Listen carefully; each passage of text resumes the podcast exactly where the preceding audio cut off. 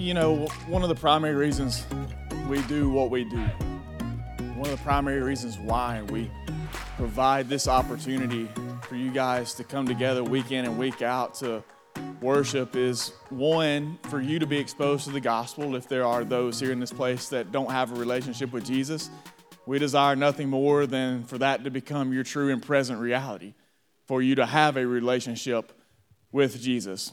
But for those of you that are born again, we want you to have the opportunity to worship your Savior. We want you to have the opportunity to grow in your faith and deepen in your walk and in your closeness and in your intimacy with Christ. And as a church, as we come together collectively, we do all these things and we worship together and we gather together and we bear each other's burdens and we share each other's joys. But in the midst of all that, we would agree is the challenge and the mission that Jesus set apart for those of us who have been redeemed, which is to go into all nations and make disciples, to carry his name, to carry his gospel, to raise his banner over our campuses, to raise his banner over our homes, to raise his banner over our dorms, over our apartments, over our teams, all the places in which he has allowed you guys to have a sphere of influence as a born again follower of Jesus the command is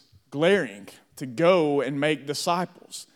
So we cannot be satisfied, we cannot be fulfilled just by simply coming together each and every week and hoarding Jesus amongst ourselves. That's only half of what we get to enjoy with the calling that He has given us. It goes beyond these walls, it goes beyond this community to where it spills out into all these areas to where we carry the name of Jesus and His gospel message with us everywhere that we go. And so, one thing that we always want to challenge you guys to do, and one thing this ministry always seeks to challenge men and women of your age to do, is to live on mission for Christ, to carry the gospel, to be missionaries in the places where God has put you but also to help you see and fill out opportunities by which you can go and do those things among the nations also. And so I have with me a couple of friends here tonight, Joe and Whitney Flippo, who are going to talk to you a little bit about what it's like to be on mission, to live on mission, to experience things in the mission field. Because our hope and our prayer is, at least mine is, as one of the leaders of this church, is out of the many prayers that I pray over you guys, is that God would call out future men and women who would be sent. People who would go. People who would go to the places that nobody else is going to to share the gospel with people that aren't having the gospel shared with them. And you guys are at a pivotal point in your life where so many of you, I feel like, are on the verge or standing next to the edge of receiving that calling on your life, but maybe for whatever reason you have some reservations. And so I thought it would be great to have an opportunity tonight for you guys to hear some firsthand account of a married couple now plugged into our church who have been on the mission field, who have gone and served somewhere outside of these walls, somewhere outside of this country, and to hear about what they saw God do, but also to be real about the challenges and the struggles and the reality of what it's like to live on mission to God and give your life to Him, to follow Him at all costs. So, Joe, Whitney, thank you guys so much for being here tonight. Introduce yourselves a little bit to us. How long have you been married? You got kids? You got a family? What do you do for a living? Let these men and women know who you are and what you do. Sure. And just a disclaimer, this is almost my bedtime, so you're just going to have to bear with me if I don't form complete sentences. But um, I'm Whitney, and I had the pleasure of actually growing up in this church. So, um, literally, like, was born like the house is down and just raised in this church. And so, from a young age, this church is pretty much like had an emphasis on missions. Um, so I got to be kind of like blessed with that. But um, so then I met Joe actually in high school here in this church. We weren't in this building, we were across the street over there. Um, but that's when we started kind of yeah, casually dating, I guess you could say. Um, I was very, we were busy, um, but that's when we uh, met, and um, then we got married about eight-ish years ago, ish, right? and then we now have two kids. And then I'm a dentist in the Shoals area. So I went to UNA. I'm, I went to Wilson first, and then I went to UNA, uh, majored in biology. Um, and I love talking to college students because, like, my four years of college were some of the hardest times in my life. It was just the most stressful, um, but I think that also it was one of the most stressful times for me, but also the time I grew the most in my relationship with the Lord. And one of that reasons is like is because of the call that I had to go to the mission field. Um, but then I went to UAB and went to dental school, and so after four years there, we moved back to Florence, and so we've been back here almost four years. Um, and so that's a little bit about me, Joe. I don't talk as much. No, he doesn't. Uh, so my name's Joe Flippo. Um, you know about my kids and my wife. Uh, but I work at the Florence Police Department. I'm a detective down there. Um, kind of a little bit of background to me. My dad was a youth pastor uh, my entire life. Um, I've lived all over the South, moved from churches to churches. And in 2002, we moved uh, to South Africa, and I lived there for approximately six years until I moved back here to finish out high school.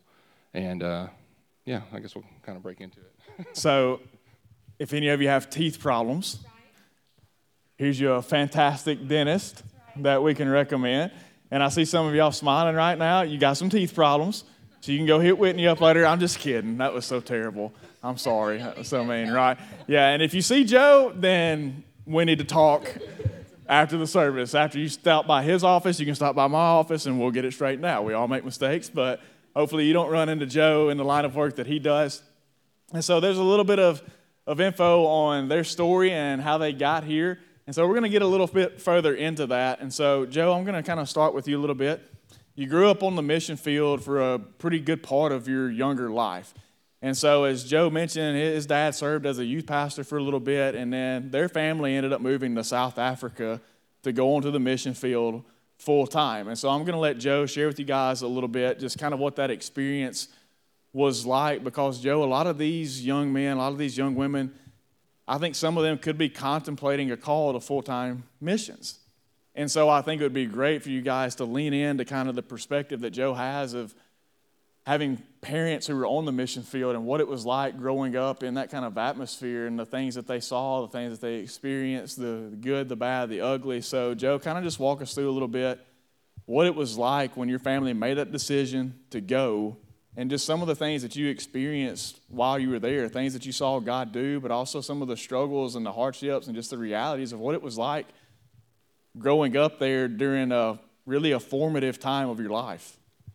Yeah, so like I said, it was 2002. Um, at the time, we lived in. Is that really loud? It sounds really loud to me. It's not okay. Um, so we lived in Rocky Mount, North Carolina, um, and looking back, like remember the time, like I remember where I was at when my dad like brought it up to us, and you know, being a 12 year old kid at the time, I mean, this is my parents' calling, and you know, as a 12 year old kid, I was just kind of along for the ride, and I remember standing outside in our driveway, beside like this, this gas grill that we had, and my dad like came out of the car, he came home from work, and he was just like, took me and my older brother Josh, he took us and was like, hey, what do you guys think about moving to Africa?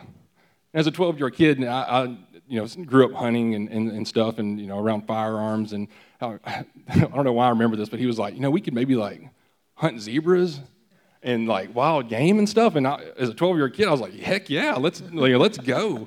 And uh, and and I, don't know why that's my memory of, of of it, but I mean I remember the times of sitting inside, my parents, you know, telling us that hey, look, this is this is where we're at. Um, you know, there was another family uh, inside the church who worked at the church as well, and they actually were called to the mission field as well. Um, from that point, we moved to Richmond, Virginia through the IMB. You have to serve like three months or so where they kind of get like a kind of preparing you to go out to the mission field. Um, yeah, and just taking up, you know, at seventh grade or so, that's kind of the point where you're like, you're awkward, but you know, you're trying to, you know, moving to that point of like being cool, kind of finding your friends and everything. And so it's like, all right, we're just going to disrupt that. And so it's like, hey, we're going to send you across to Africa. And of course, most people here, has anybody been to Africa? Like one person. So everybody's seen like the sad commercials and stuff on TV that's like, you know, like the really somber music. And that's what, in parts of it where I live, that's exactly what it's like. Um, poverty and, and just, you know, a really low income place. And so, you know, this is what I'm thinking, man. We're going to go out here, live in a hut with like a straw roof, and, you know, there's going to be wild animals. I'm going to be running around barefoot and stuff. Um, not exactly the case, but, you know, so we fly down there, um, you know, the challenging thing is, you know, we don't speak this language. The area that we moved to uh, was the kind of the eastern coast. It's called a province of KwaZulu Natal, and they speak Zulu. Um, have you ever seen like the movies where they speak like really clicky when they start talking? I can't speak it. My parents can. Um, but we moved to one location. We were there for like the first two weeks, and we I didn't know this until I got back and I spoke with my parents, but like just the spiritual warfare of moving to the mission field, something they were called to, something that they, you know, it's not, a, a, you know, I think I want to do this. Like, you know, that's a, a burden, something that's put on your heart by the Lord to move your family, your four kids to South Africa. Um, and my father told me this out after we had, or when I was a little bit older, but it's like something that had happened between another person, another missionary, like from the rip, like two weeks in an ego problem almost caused us to turn around and fly all the way back to America. Um, you know, just from the start. It's kind of crazy. But we lived in this one little town called Newcastle, South Africa. My parents had to do a whole year of language school where they learned the language as good as you can in a year. Um, and then we moved to a town called Margate, which is like on the East Coast. It's like the beach. I hate the beach. Um, so it really wasn't a, a fun, enjoyable time for me. I, I, would rather be out in the woods and stuff. But we moved there and I lived there until I moved back here in, in 2007. But um, I know we're kind of short on time. But the, the, the one little thing I'll, I'll, speak of, you know, some of the, you know, thing I can remember being plugged in that I got to actually myself uh, be involved in was there's a church that we got plugged into a Baptist church there, and they had a, a, a ministry called the Genesis Project. Um, and, the, and the way that this city worked, so you have like the, the beach, you have nice houses, and you'd be where predominantly, you know, the white Indian people, uh, people of, of, wealth would live, and then there'd be a highway, probably about a mile long from the beach to this highway. And as soon as you cross the highway, it's literally like huts, clay houses, like straight poverty. Um, and so we were able to, to go into these places, and we had a, a ministry there called the Genesis Project where it provided services to learn how like certain skill sets. I know they had like a gym, and you know we were able to, to do ministry through that program and develop really good relationships and, and, and, and Bible studies that we were able to have there. Um, yeah, I just remember like you know every Sunday I didn't get to go to a church where I could understand the language. Like had, my parents would tag me along. We'd jump in our little car, drive into the like four hours into the middle of nowhere, and go sit through a service where I like knew nothing. Like they're talking in a language I can't understand, and so it was really challenging. Like you know to try to sit here and, and grow when this is my parents' something that's on their heart. They can understand what's going on. They know these pastors, and they can you know sit out here and minister to these people and actually communicate. And as a 12 year old kid, they're sitting here singing songs and having like really long services, and I don't know anything that's going on. And uh, so that that was one thing that was kind of a kind of a challenge there. I guess the the language barrier for me. Yeah, I think, um, and hopefully you guys are taking it all in. And trust me, there's way more that, that goes into this than what we would have time to cover tonight, obviously, with such a huge transitional move. But you talked about some of the ministry that you were able to do there and, and how difficult that was, you know, in a very kind of transformative season of your life. You know, that seventh grade, you're trying to come into your own a little bit, and you just pack up and you leave everything that you've known to go into something that's completely unknown. And so, just the, the mass difficulty of that is not an easy thing. And so, for those of you that are considering, you know, am I called to missions? Is this something that I want to do? Joe talked about how, for his parents, that really is a calling. That is a, a true calling. To go and do something to that extent is a true calling upon your life because, trust me, guys, there's no way that you can just pack up and do these things and go thinking, oh, that looked good. Or I saw an inspirational video at church during a missions conference they got me in my feelings about wanting to do missions. So I think I'm going to go to Africa and help the bush people.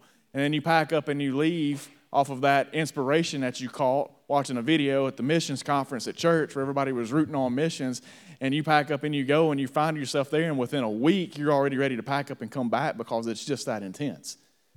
And so I think it's a great point that he made to, to, to understand the spiritual warfare that takes place when you decide to step into that kind of calling. We don't share these things to kind of intimidate you but to make you realize and understand the gravity of the cost that Jesus mentions when he says, Consider it if you're going to follow me. Because nobody in their right mind, if they're wise, packs up all these things and just blindly, without thought, without guidance, without discernment, takes off down the road pursuing after me without realizing that it's going to cost you some things along the way. But while you were there, you did get to see God do some good things. And then, you know, you, you came back after a few years. So maybe just hit on, just real quick, what it was like when you came back to the States, because your family was still there. You came back here kind of on your own.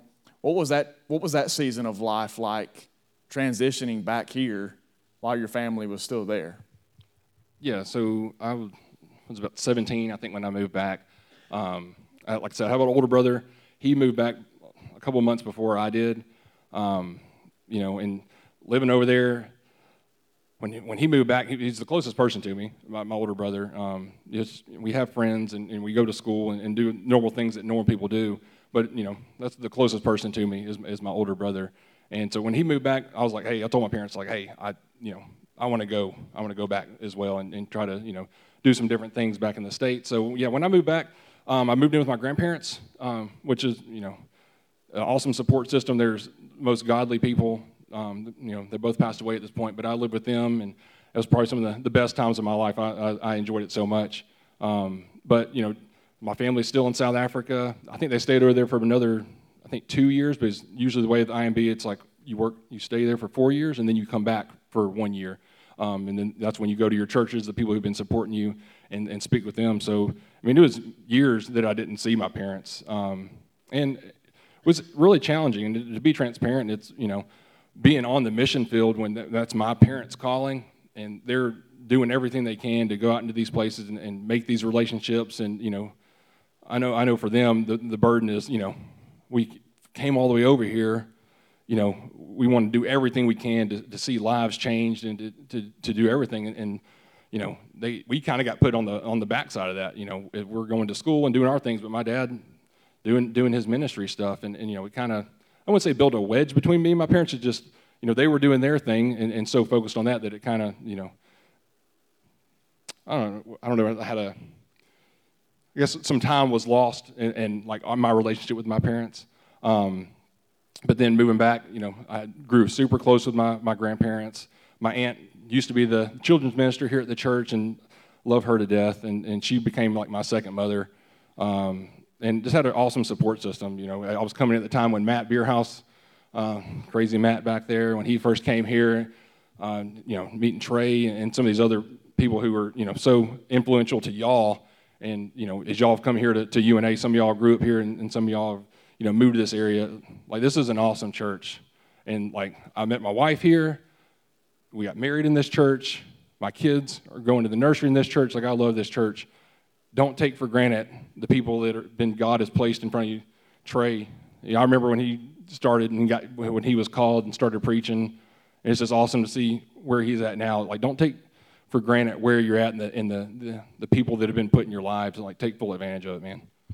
So, you know, one other thing, just if you guys are contemplating this might be a calling upon your life, then family comes into play you know, spouses come into play because it's not just you that's going to go, it's everybody that's a part of your family that's going to be impacted by this. And so it's kind of easy to see how Paul talks about in Scripture better to not be married when it comes to ministry because you don't have all those obligations. Now he's saying don't ever get married. That's not it's not a sin to get married. Obviously, what Paul's saying when it comes to doing this kind of ministry, and he was a missionary. He moved from town to town, from city to city, and he said it's much easier to do that when it's just me. And so, if you're contemplating this call, you got to take into consideration that family is going to be involved. And once again, we don't share these things to scare you or to intimidate you or get you to back away from the call, but to take it into consideration and be praying through those things if you really believe there's something that's serious um, could be placed in front of your life that, that God wants to use you in that capacity. So, Joe, thank you so much for sharing some of your experience. Whitney, I want to come to you now. You know, right after your college years kind of finished up, you had an opportunity to go to Kosovo. And so I want you to walk us through kind of that experience because there's a lot of opportunities for these people out there to do something, whether it be over the summer, whether it be over the fall, whether it be over the winter, whether it be over the spring. You guys have opportunities all out in front of you, whether it be through the International Mission Board, like what Joe was talking about, whether it be through the North American Mission Board. There are opportunity after opportunity after opportunity made available for you guys to go and do something similar to like what Whitney is about to talk about. So, Whitney, talk us through your Kosovo trip, kind of what inspired you to go? Why'd you make that decision? What did you gain from it? Just kind of give us a, the condensed season long time that that was in your life and how it impacted you while you were there. Yeah, so I kind of, um, since I was in college, I got to go on a few like mission trips with this church. So, you know, we had some mission trips that were, you know, shorter, like not very far away, that we did on weekends in high school with Brother Matt. Um, and I think just being in a mission minded church always kind of had that in the back of my head. And so I think that's how it starts. You start just plugging in where you're at, and then God gives you this burden and says, Look, this is my, like, this is what we're supposed to do. Um, and so then I was able to go to Honduras a couple times during college because um, I didn't know what I wanted to do with my career. And so God just let, like, I got to the ability to go to Honduras and help out um, with the medical missions, and kind of honestly, that led me to dentistry. And it's just kind of cool looking back now at all that I thought it was kind of hard in college, and but just how God kind of aligned everything perfectly. Um, and so after my first trip to Honduras, I kind of God just placed this like burden on my heart that I wanted to do something like longer term for more than a week. A week is awesome. You really get to, you know, dig in there, meet people, but then you leave and then you're like, wow, what do I could do if I could go for a month or two months or three months? So I began looking into it and so I was a biology major and so I was trying to figure out how my schedule and you know, you know, y'all know college schedules. They're not the most easy thing to plan, right? And I know it's like a, I don't even know what they call it now. Is it a four year degree, five year degree? Who knows what? It just takes a long time and to organize a schedule perfectly. So I just prayed. I said, Lord, if you want me to go somewhere for like a semester, then please just align my schedule where I can graduate a semester early. And through a lot of like professors helping me out, um, I ended up graduating in December of uh, 2012, and then I ended up leaving to go on the mission field on January of 2013. So I graduated a semester early, and you're like, "What's Kosovo? Where's Kosovo? And how did you figure that out?" That is a really good question. I didn't even know where it was um, before I went there, um, and the best way to do it is just to Google it because I'm not really good with geography anyway. Um, it's in Eastern Europe. That's about all I got. Um, and so I found the IMB's like mission website, and there's programs. They have a lot of different programs. They have short-term programs for a couple weeks. Um, they have like month-long ones in the summer, and then there was one like for students, like either like during college or right after, where you were there for like a semester. So I just started scrolling through there, and I just kind of landed on this one. It was in Kosovo, but it wasn't the country that I kind of landed on. It was because it was an American bakery, like working in an American bakery in Eastern Europe. I'm like, that sounds like it would be cool. Like that's, and I was a really big baker at the time, not now, but then. Um, and so I just was like, I was just drawn to this. And side note, I was a Spanish minor, so you think I would have gotten into the those, those countries, but for some reason, God just brought me back to this, this country and this place. So you apply through them, and I got accepted, and everything just kind of worked out. Um, but and that everything worked out and perfect, and that's where I just knew I was like, "Thank you, Lord, for aligning everything." But I will tell you, when I left and my parents dropped me off at the airport in Huntsville, and I like waved and went through security. I've never been as scared in my life because I was like, what have I done? I have said I was going overseas to this country that I know nothing about for like five months because mine was for five months. Um, and so that's how I got to Kosovo. Um, but it was one of the coolest experiences. And I think, you know, when you're out of your comfort zone, you have no one to turn to but the Lord. And so during my five months there, um, just kind of reflecting over it over the last couple days too, I saw God work like firsthand that I just remember going, wow, that's so cool. Like, whoa, he did that. And it's just because I was so in tune with the will of God and like my goal each and every morning was this was my intention. And that's what's so cool about when you do like a short term or even a long term missions, uh, like trip or like a focus, you kind of get rid of all these distractions that we have kind of in our day to day life, you know? And it's a good reminder for all of us, but I thought it was just a blessing to be able, that was my main goal of the day. And I think college is such a good time to do this because, you know, I remember everything in college is about you, right? It's me, me, me. It's like, what's your major going to be? What are you doing to get, you know, to that major? What's your job going to be? And what, how are you going to make the best career? And it's all about like me, me, me. And I think instead it's a good time when you don't have those like responsibilities. Like you, I wasn't married. I, you know, didn't have kids. I didn't have a job lined up. I didn't have, you know, like plans really yet. That I, I was just like, Lord, use a semester. You know, use a summer. Use a fall break or you know, spring break. Um, to really change my life. And for me, it was a lot of like surrender too, because I was trying to go to dental school and actually hadn't got into dental school. And like, I was like, where I, I literally left, and I'm a type A perfectionist, and I left the US saying, I don't know what I'm doing when I get back. I'm just going to coast it, I guess, you know? But God used those five months to really like, fine tune i think me and just change me and so what a like blessing that was to be able to be over there and so, what's cool about the hands-on program is you're actually discipled by min- like missionaries. So, I my situation was a little unique. So, it was another girl and myself, and we um, lived. We actually lived with the missionary family. So they had five kids and about seven or eight cats. So you talk about culture shock. It was not a new country that was the culture shock for me. It was all the cats. I still remember that. Um, but it's just those little things, you know. And so I got to be immersed in this family and see how they like, you know, live in this foreign country. And so they, you know, it was it was really cool get, being discipled by them. So every week we were discipled by um, the lady that lived there, and so we actually had a bakery. So that was like a business from like missions. Um, and you probably don't know anything about Kosovo, but it's like 95% Muslim, and so there, um, it's a very like the country's kind of like very it's kind of a newer country like it was only got independence in like 2008 so a lot of the people like i said have a lot of mixed like feelings about just a lot of the the world in general. And so we kind of targeted young girls. And so we were able to just kind of focus on them and have a lot of ministries involved there. Um, and so it's it's just really cool to be able to go and do something like stepping out of your comfort zone how god will really kind of mold that and just shape that and I came back with a really like cool perspective that I really came back and I was like, well, Lord, if you want me to just not be a dentist, I, wa- I won't. And I'll just open up a coffee shop. But, you know, Lord wanted me to be a dentist and he brought that to path to, to fruition. But it's just cool when you surrender to go how God's going to use you and really honestly blesses you more than anything. So that was, that was my cool experience in Kosovo. Oh, that's great. And, you know, I, I think it's, it's cool to hear that each and every one of you here tonight, you have a passion about something. You have a giftedness in some way.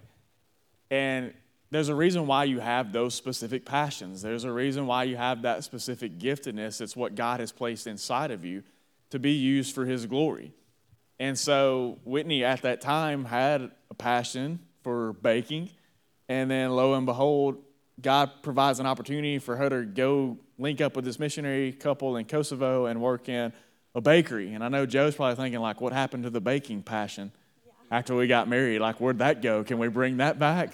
so, but it's cool how in that moment God used that. But setting that up beforehand was the Honduras trip to where you had a passion for possibly going into dentistry. And on that trip, a lot of that is honestly teeth pulling like our teams that go down there, they do medical work, they do dental work, and a lot of that is just yanking teeth out of people's heads. And so Whitney already had a passion for that as well. And so God saw, I think really He set you up to, to see, okay, Whitney, are you going to be faithful with, with this small thing? And if so, then I will bring about this other opportunity in your life where you're really passionate and allow you to step into that as well to where that's what you're doing now as your job and for a career. So, with that being said, I think it's a good opportunity for us to, to segue into this. And we're going to come back to this here in a second, but she found an opportunity through IMB and through NAM. And I'm going to come back to that at the end because these same kind of opportunities still exist for you guys today. This wasn't something that Whitney found back in her time that the IMB stopped providing. Those opportunities are still there. But you're a dentist now and working full time. So I'm going to lead with you, and then Joe, I'm going to come to you after this. So tell me, obviously it wasn't God's path, it wasn't his plan for you guys to come together, be married, and then go back to the mission field full time, you know, internationally. But we talk about the mission field where we're at all the time, especially in this room. So how do you see how do you see where you're at now, working at the dentist office, working with patients? Where do you see missions at in everyday life now? Yes, and so exactly like what I was saying before, that on the mission field, it's almost, I think it's easier on those trips. Because, like I said, the distractions weren't there. Um, Joe wasn't there, my family wasn't there, my friends weren't there.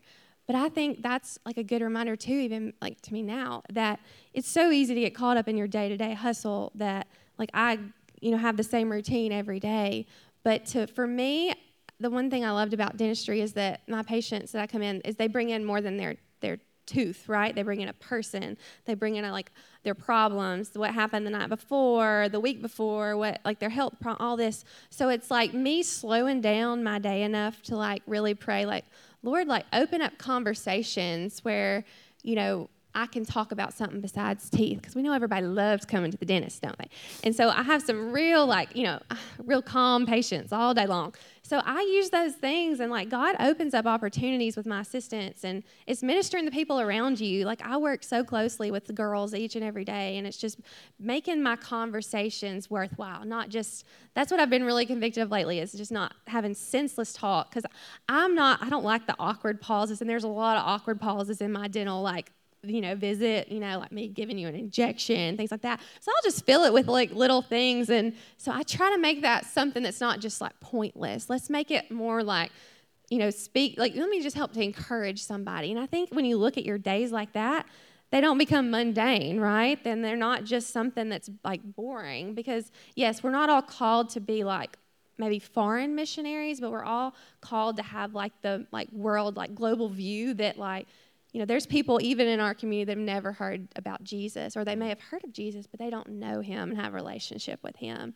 And so, you know, we can have that whatever we do and wherever we're at. And so that's my goal each day. Of course, every day it's easy to fall short of that, but that's our goal each day. Absolutely. Talk about a captive audience, too, because they're like, they're in that chair. They're not going anywhere. Like, open mouths lead to open doors. So, Joe, in your line of work, obviously, you know, there are some things that you that you see that you're exposed to. There are people that you run into that are in just rough situations of life. There are guys that you work with, you know, that, that can be a somewhat a, a, rough, tough, you know, macho man kind of group.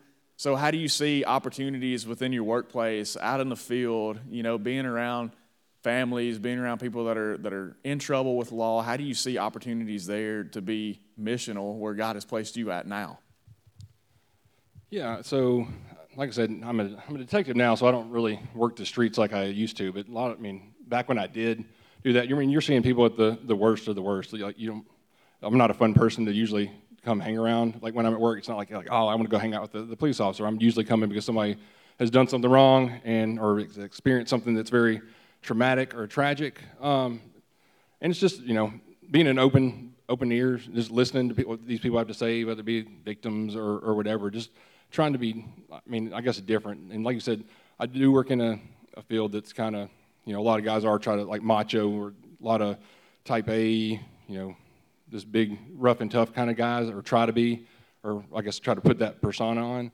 Um, and just being different and, and being intentional to, to not, you know, fall into, you know, the things of the world and, and you know, try to have that, you know, when, when something's really crazy. It's like, hey, why are, why are you the way you are? Why are you acting the way that, that you are? It's just like because you know I don't I don't have these struggles because you know I you know I pray about it every day. I say, hey, you know, give me give me the patience and, and the, the you know the things I need to equip myself for for this day. And it's it's being intentional. Just like I know Matt had preached on it a couple weeks ago. Just being intentional wherever you're at. Like y'all are in school, y'all work part time jobs. Some of y'all probably have full time jobs. It's out there wherever you're at and just being intentional and saying, hey, like, there's someone on your heart, there's someone that you know. And I have guys at work, I have one of my closest buddies, and I've known him for, for years. And, you know, I've been convicted within the past couple of months of being like, I mean, you've known this guy for four years, and like, how much talk have you actually had with him? We have conversations. He's willing to have those conversations, and I've just passed it by and passed it by.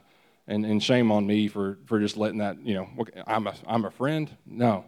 And it's just being intentional and praying about and say, Lord, you know, open those doors, open that opportunity. Like, bring a conversation. And, and since I've kind of changed my mindset into that, it's been pretty awesome.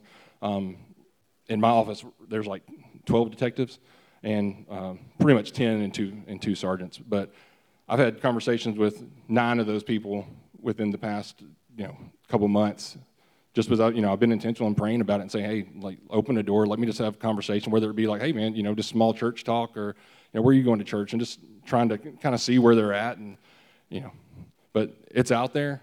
Uh, one of the verses that I kind of been with me for a long time is in, I think it's, it's Isaiah 6, I think it's maybe 8, and it's Isaiah, you know, saying, you know, whom shall I send and who will go? And Isaiah says, you know, here I am, Lord, like send me, like to have that willingness to say, here I am. If you need me to go back to South Africa, then I'll go back to South Africa. You need me to donate money for, so this person can be sponsored, then I'm going to send money there. If you need me to go to Honduras, if you need me to go across the street to my neighbor's house, that here I am. Send me wherever you need me. I'm willing to go wherever you need me to go. So, so you guys can see, you know, there's opportunities abounding, especially gospel opportunities. And the thing is, we wanted to use tonight kind of as a chance to push the opportunity in front of you to go and do, or to, to sacrifice a season of your life, to sacrifice a summer, to sacrifice a spring, a fall, a winter, you know, to maybe to give that time towards going on mission somewhere. But regardless of those things, is the daily opportunity that you have amongst the people that you're around. You know, Joe talked about how he had been around this specific guy for four years and hadn't hardly said a word about his relationship with Christ or inquired about his relationship with Christ. And some of you may be thinking, man, four years without without speaking into somebody's life. But if you're not careful, you guys are going to go through a four year season yourself and turn around and look back and think, man, what did I do for four years on my campus? I didn't have a single conversation while I was there. I never extended a single invitation to somebody to come and be a part of the community that I found while I was there. That's my story. My four years went by just like that, and I looked back and I thought, man, I did not take a single opportunity hardly to point any of my peers, to point any of my teammates towards Christ. It, college, by, by all accounts, for me was a wasted opportunity evangelistically. Now, God's so amazing in His grace that He called me to do what I do now, specifically with you guys. And so it's kind of funny, like God showing His sense of humor a little bit. that I missed an opportunity and he turned it around and gave it back. But the main thing is, we want to say before you is just don't miss the opportunity. You know, don't put God in a position to have to give a second chance or third or fourth, even though he will. Let's not abuse the grace. So see the opportunities that you have set before you because the time is short. And, the time is short, not just in your season of life right now, but the time is short between now and Christ coming back. We're closer than we've ever been. And tomorrow will be one day closer. And there are people around us who desperately need to know the hope and the love and the grace and the forgiveness of Jesus. And we have that. So let's take it to them. Let's share the gospel with them.